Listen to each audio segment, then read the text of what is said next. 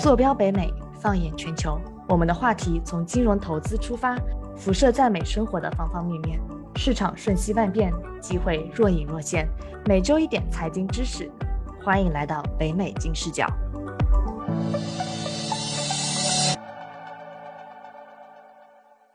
Hello，大家好，我是尽人事听天命，一切努力到刚刚好就躺平，等待好运降临，一夜暴富的 Brenda。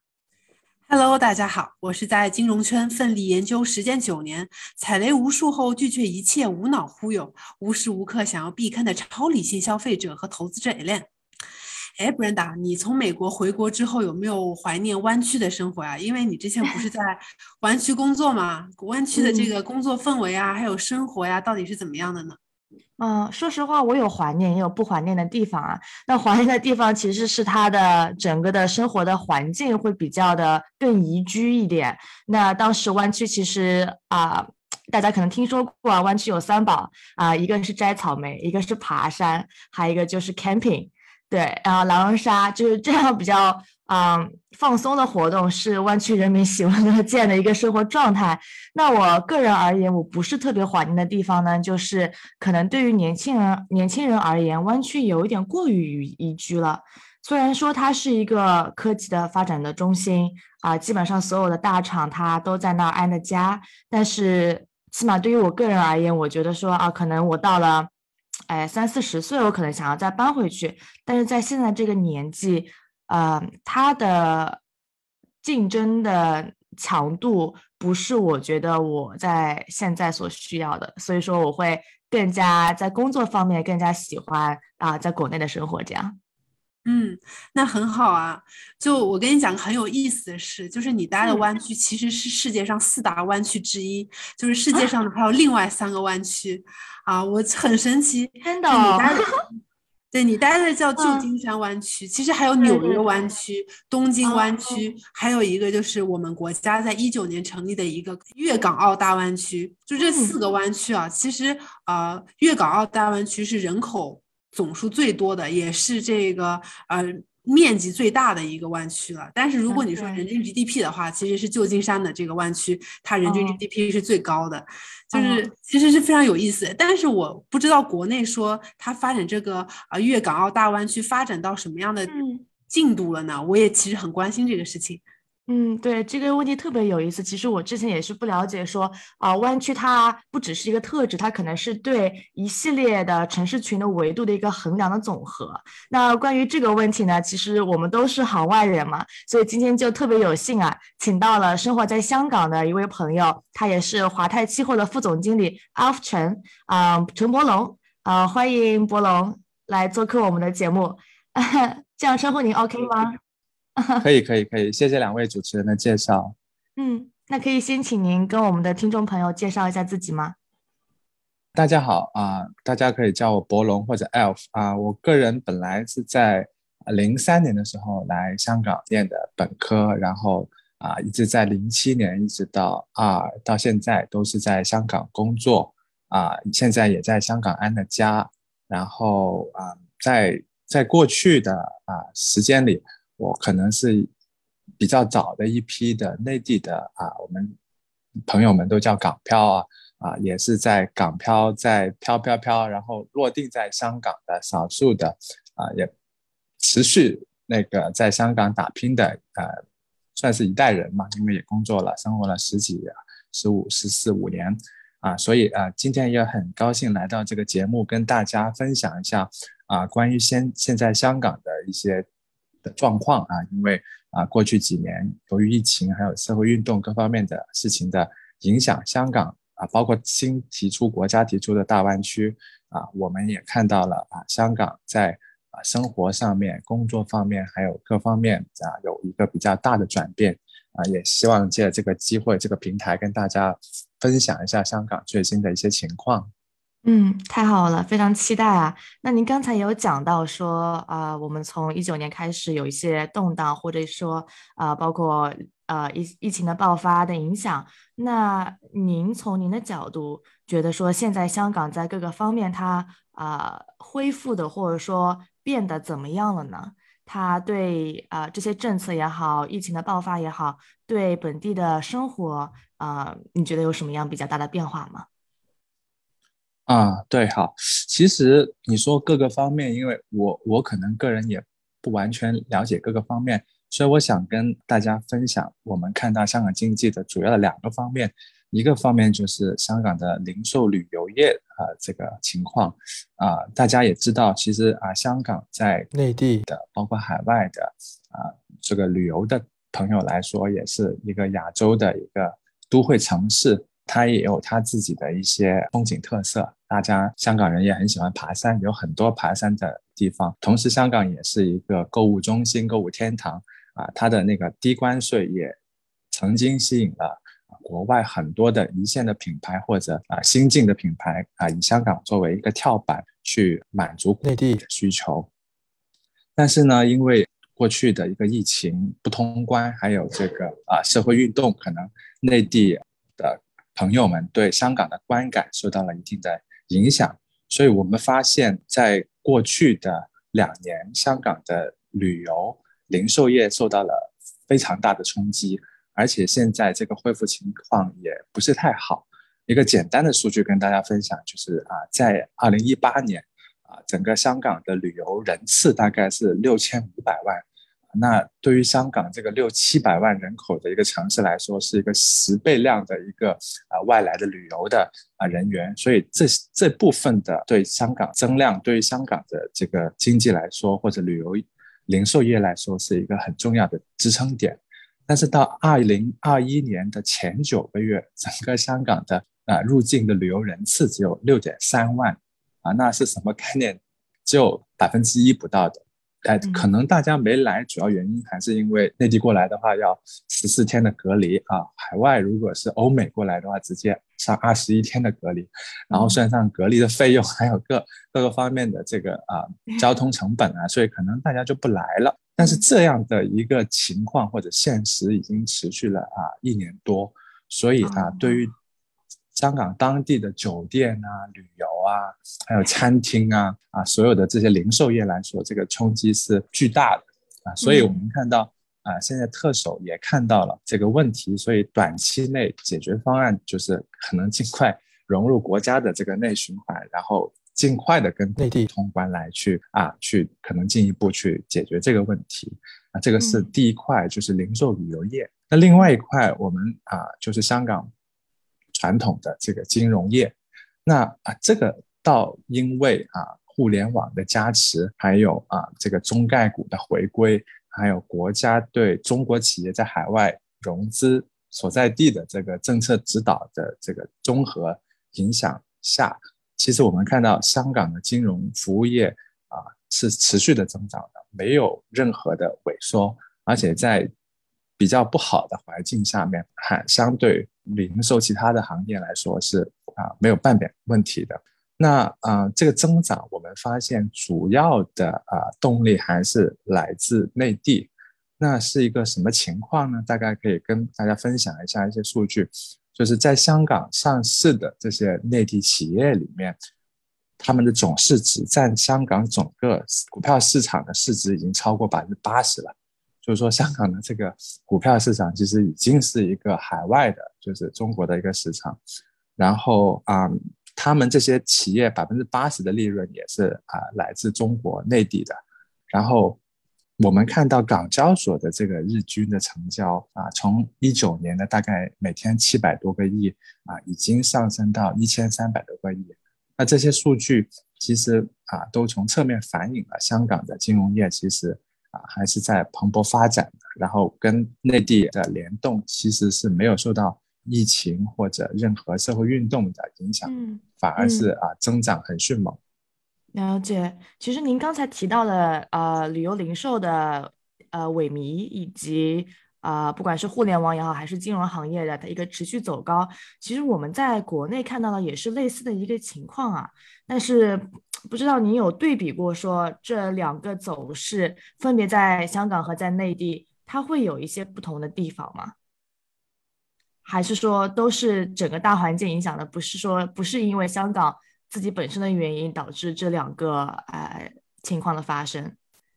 呃，大环境肯定有影响，但是，嗯啊，我我们感觉，因为香港还是一个外向型的经济体，它的啊了经济周期或者发展其实更受外因的影响。但是内、嗯内地可能因为有一个庞大的一个内需，而且国内的产业链都非常丰富，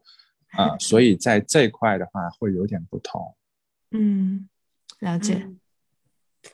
哎，那其实您刚刚也提到了关于内循环呀、国内联动等等，啊、代表合作性的词。那我们也知道说，一九年这个国家推行啊、粤港澳大湾区，呃，其实对很多来讲，这个概念非常模糊。能跟我们解释一下，它到底是一个什么样的概念？国家到底是通过什么样的政策来推行这个概念的呢？对，其实大湾区嘛，呃，我的理解，最普通的理解就是一个地域上面去区分，形容一个地方的一个整体的一个情况，去去总和。那那具体这个定义肯定是以国家的这个大湾区定义为主，但是从我个人的理解来说，它可能在于过去我们国内也提了两个那经济圈嘛，一个是长三角，一个是珠三角。就是这个粤港澳大湾区的概念，其实也就是一个珠三角的啊另外一个代言词，只是它可能在一些两地经济融合、制度融合上面啊，是在一个政治层面或者经政治层层面跟经济层面拔高来去，让他们不单单是一个啊一个简单的经济总量的一个规总，是希望它在啊人员啊或者对外开放程度啊或者整个。有点像欧盟里面的啊，现在的一些啊人员自由流动啊，或者一些牌照的互认啊，互互相的去跨地生活啊，这些的一个啊更高层次的概念，而不是简单的一个货物或者一些人员的一个一个转变。所以我的理解是啊，这个大湾区是国家希望在我们不同的货币、不同的法律制度、不同的制度或者两个地区或三个地区里面啊同。去更深度的一个融合的一个政治上面的一个目标，到底是包括哪一些地区啊？其实我还是对地理地域上这个有点模糊啊，就它到底对 cover 哪一些部分呢？对，具体我记得不清楚啊，大概好像就是啊九加二啊九个就是在啊在广东省的几个核心城市，例如广州、深圳、东莞、珠海、中山啊东这些沿海的一些城市。加二的话，大概就是香港跟澳门。那其实，嗯，大家会发现，其实说白了就是广东再加两个特区，所以我们可以理解成啊，其实也就是以前我们说的珠三角的地区。嗯，对，其实我之前也大概查了一下这个政策，啊，我看到说啊，其实它有很多维度啊，比如说金融方面啊、通关呐、航运啊、医疗、教育、旅游等等，其实有非常非常多细则。嗯，我其实非常想了解说，呃，推行了这个政策或者这个概念之后，有没有对这些地区啊产生了一些比较大的影响？有没有一些好处或者是一些不好的地方呢？能跟我们聊一聊吗？是是是，其实，嗯，这个政策推出啊，大的背景，我们觉得是啊，国家在过去可能在啊“一国两制”上面可能比较，包括香港也更多的强调“两制”这方面的这个啊优势。那啊，由于现在的这个啊国际的这个疫情封关，还有啊可能中美关系也不太好。所以啊，在现阶段，国家可能更多的希望在一国上面去琢磨，也有了这个大湾区在琢磨一国的时候，去啊经济上面体现到这个啊融合或者这个啊一些经济上面的，你说一个是派糖吧，香港人叫派糖或者好处，那啊具体我们看到。啊，在大湾区这个概念提出的同时，在香港的社会也有一些啊，大家生活上面的一些改变或者感触。可能最大的一点就是啊，大家觉得普通话的地位提升了啊。其实，在啊，在 九七回归之前，香港还是啊普罗大众还是比较啊对啊。不，广东话比较优越感，或者以前我们也听很多粤语的歌啊。那其实到零七年，就是回归了十年之后啊，开始啊，刚好也遇到了那个金融海啸。其实啊，再到了现在一七年或者二一年，我们看到香港在普通话在香港商业，尤其在中环地区啊，不是不是香港的这些民生地区啊，可能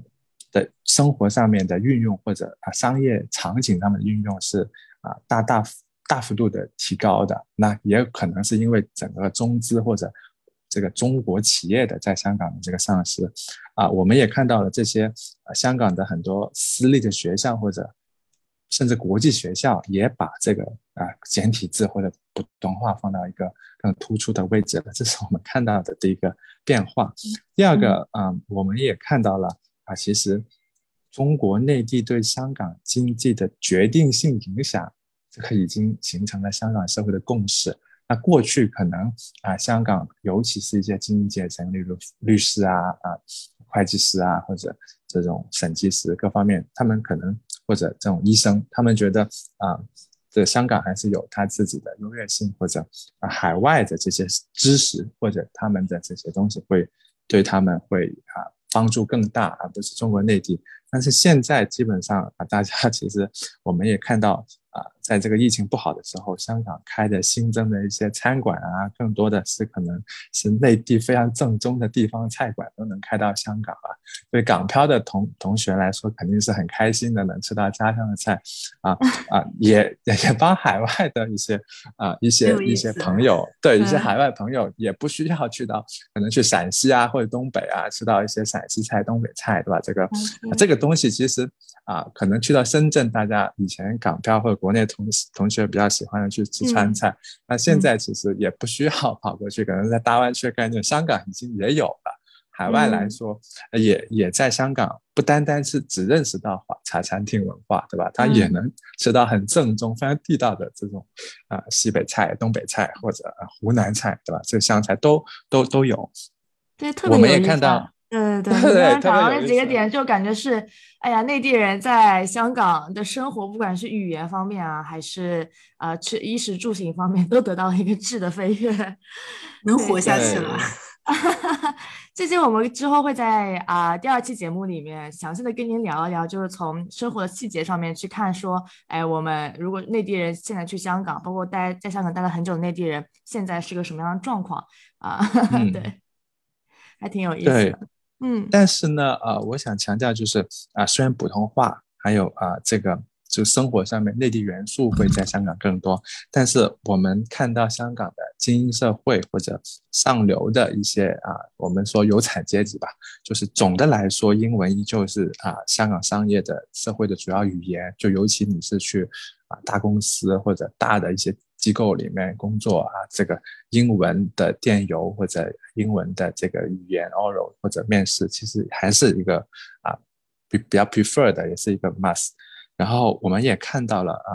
这个国际学校还有私校还是啊，像这个以英文为主主要的教学语言或者课本都是英文的，所以他们这些东西，这学校还是这些中产所。青睐的，这主要去去花钱去进的，然后这些优质的国际学校附近的这种房价没有受到这个疫情的影响，还是会啊屡创这个新高。尤其我们看到啊，今年比较有意思的就是香港的一个盘子是在南区，就是在那边南区就是香港岛的南边啊，那边其实有比较多的一些啊有名的国际学校。那我们也看到，除了香港本地的富豪或者精英之外，内地新进的一些啊，这种中高管理层啊，或者很多啊内地的啊比较上市公司主席啊，或者三个 O 啊，他们其实也是对这个啊香港这个嗯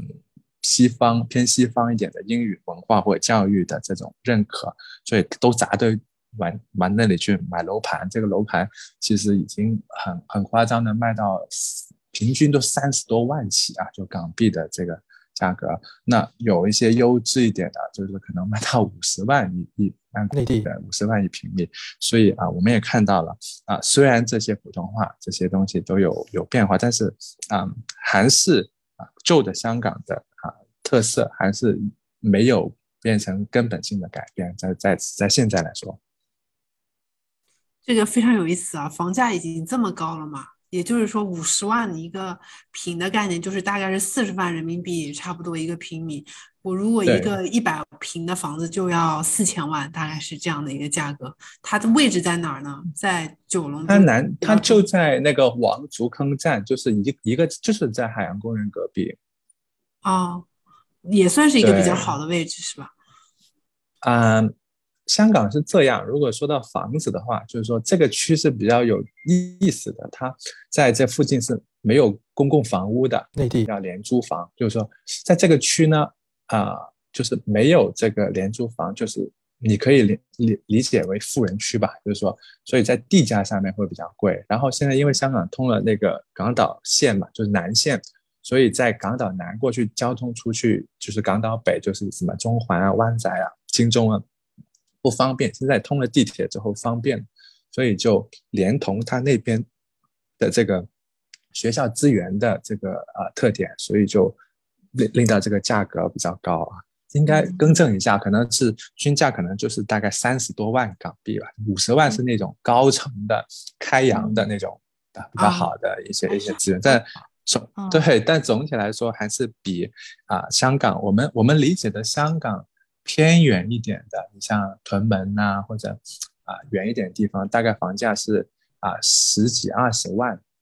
就是那那这个东西基本上是一个 double 的一个概念。我说 average 啊，就是当然优质的就每个地地方都会有有一个 double。嗯，我对比一下那个旧金山湾区的房价。那个一般均价应该也差不多在一到一点五万美金，也就是呃十万到十五万左右，差不多。对，每人民币啊，这是比较 average。但是学区房的确是贵，学区房起码要乘个两倍。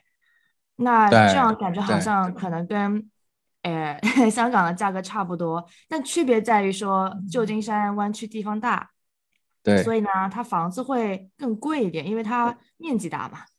那香港可能总价就会显得小，稍微少一点，都好贵啊！就是带个湾区两个字都好贵。是是是是是，资源集合的地方啊。嗯，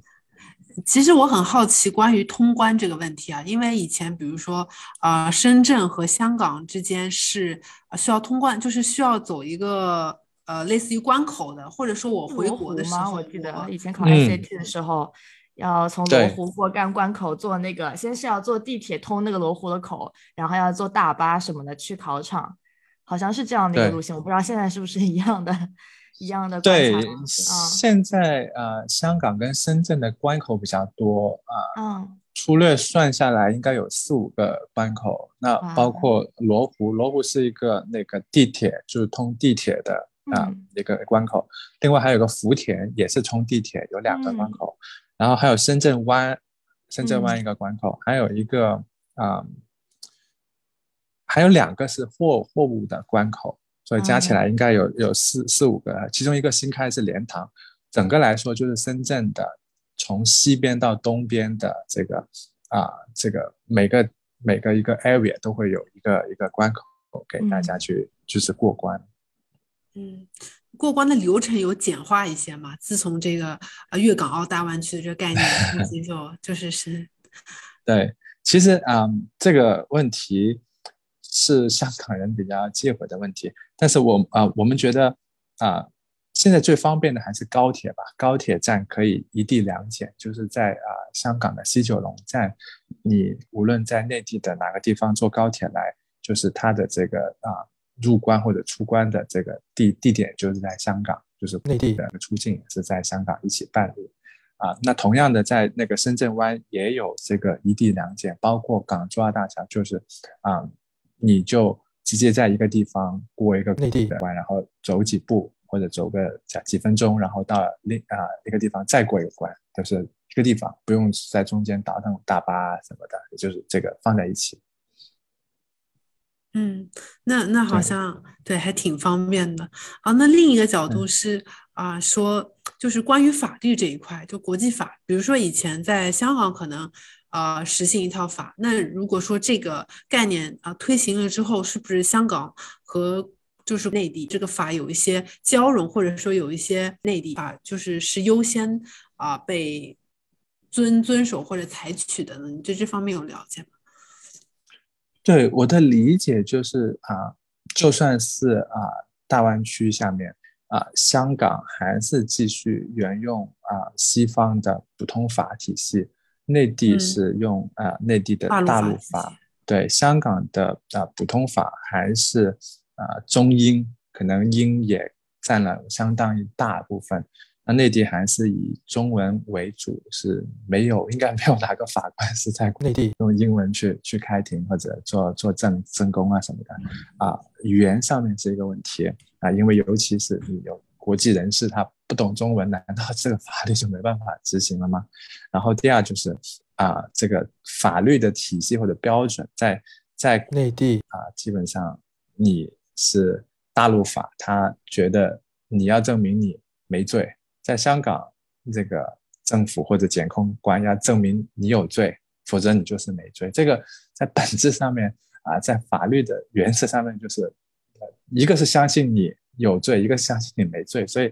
这个根本性的问题还是啊解决不了。但是啊，我们看到啊，大湾区其实啊，在这个法律或者这个尺度上面是解决不了，但是在一些。服务业的这个准入或者一些标准上面，可能会更多的落寞在法律上去统一啊，可能啊，我的意思就是说，法律我们可能是不可能两边在香港用内地的宪法或者内地的一套法律，然后在内地直接香港的这个法官去审判，这是不可能的。但是呢，啊，对于一个城市或者一个社会来说，啊，其实我们的生活是啊是有方方面面，例如。你的房子的建造可能有测量师，对吧？可能有一些你你的啊这些企业里面需要一些会计师，你看病去医院是有一些医生，那这些专业的事情，每一个 sector，可能国家是希望通过一个大湾区的概念，让这个两个地方的这些标准，例如你怎么成为一个律师，怎么成为一个啊测量师，怎么成为一个医生的标准。可不可以？你的这个医生是不是那边也承认？就好像一个普通人只看到是驾照，可能是个身份证，但是如果你是专业人士，你这个东西啊，不同的标准之下怎么去交融呢？那这个问题其实我在在我我我个人感觉啊，在美国跟中国的谈判，或者西方社会跟中国谈判，可能也这个也是 WTO 里面贸易这个服务业的这个开放的一个一个一个要求嘛。其实那我们其实。入世贸易超过二十年了，在这一块我们还是比较少看到啊，有听说过呃，在那个那个旧金山的医生能去大陆执业吧？这个东西可能啊还没不行。那那你这些东西都标准，大家都不同的情况下啊，大家是怎么去去去沟通呢？对吧？好像语言上面我们有英语，那我们在这些制度不同情况下怎么衔接呢？可能国家是以大湾区，尤其是香港更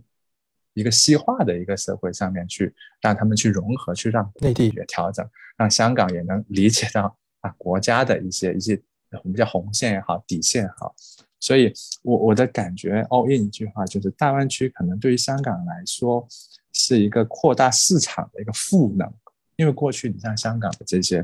啊这个啊律师啊会计师对吧，他们。医生他看病，他只能看这些香港的老百姓或者香港的这些东西。那但是有这个湾区来说，理论上他可以去那边开个分行，对吧？去那边开一个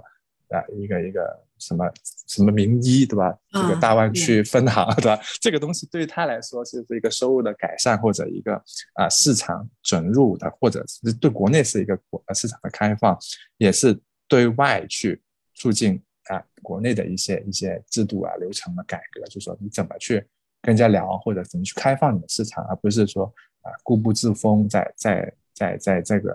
啊世界，就是说在这方面，我们觉得啊国家其实也是希希望是啊往前走，就是或者跟海外融合上面，从这个湾区是一个试验田。嗯。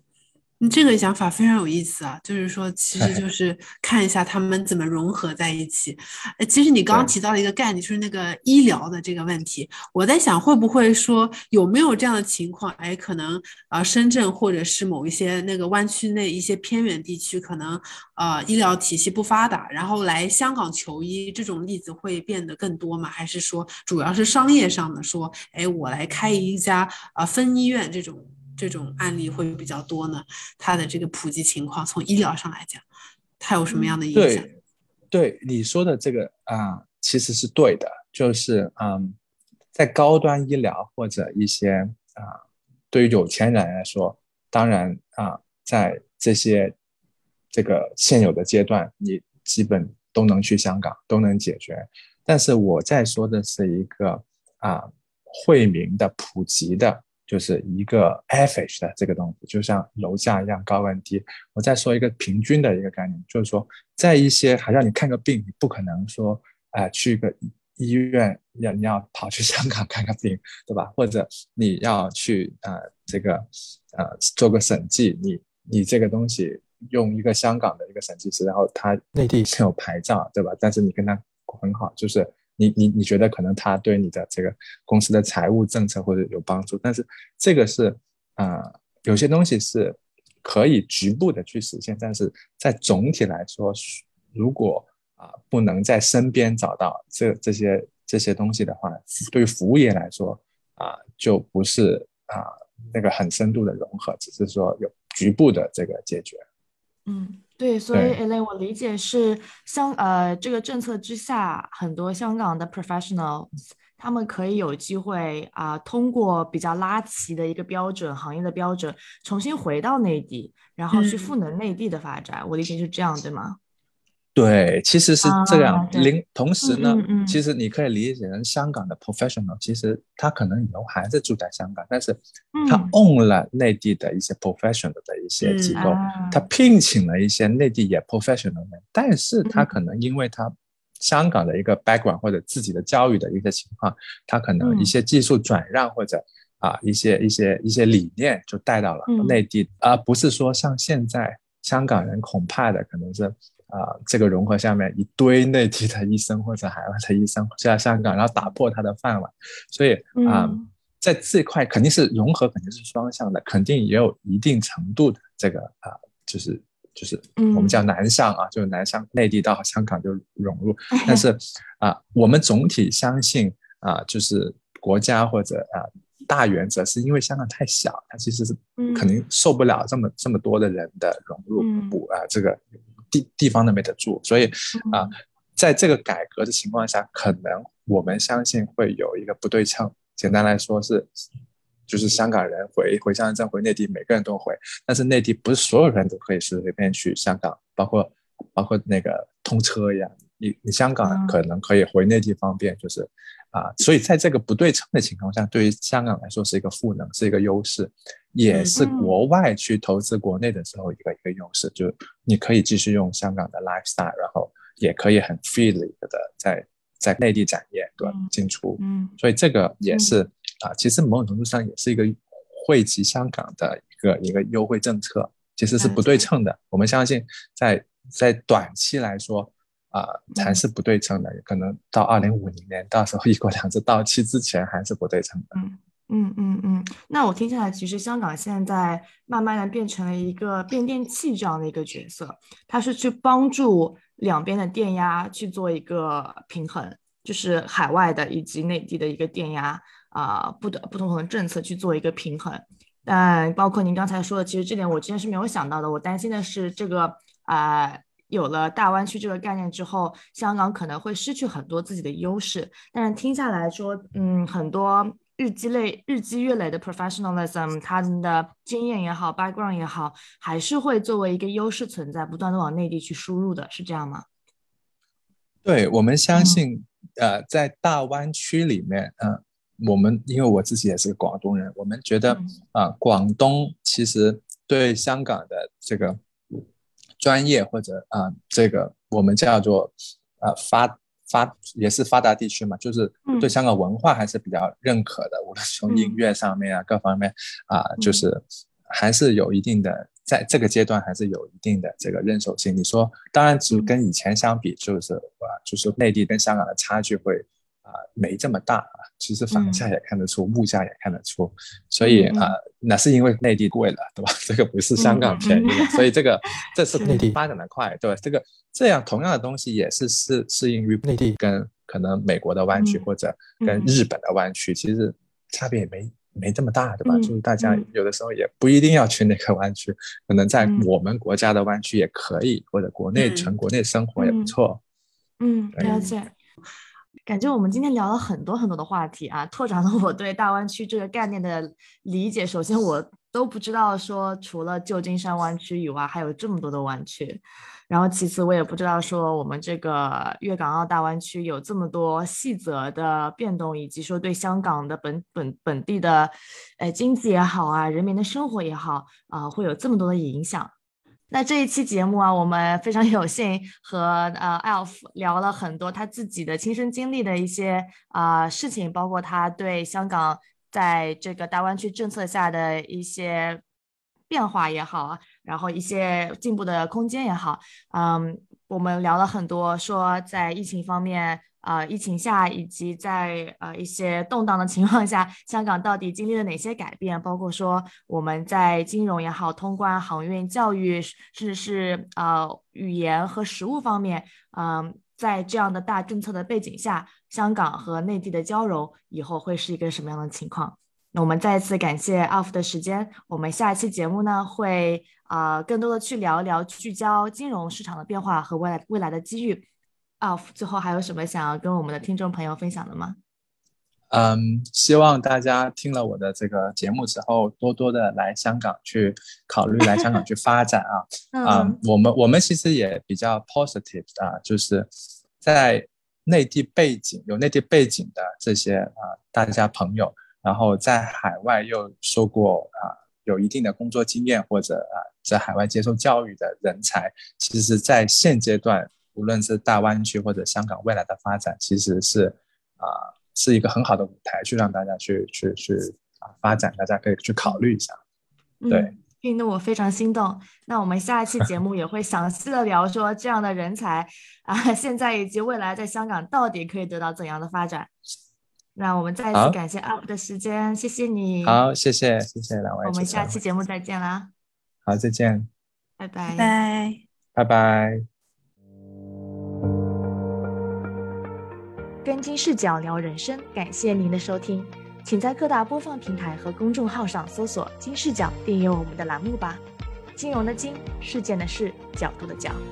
一键三连，从我做起。我们下次再聊。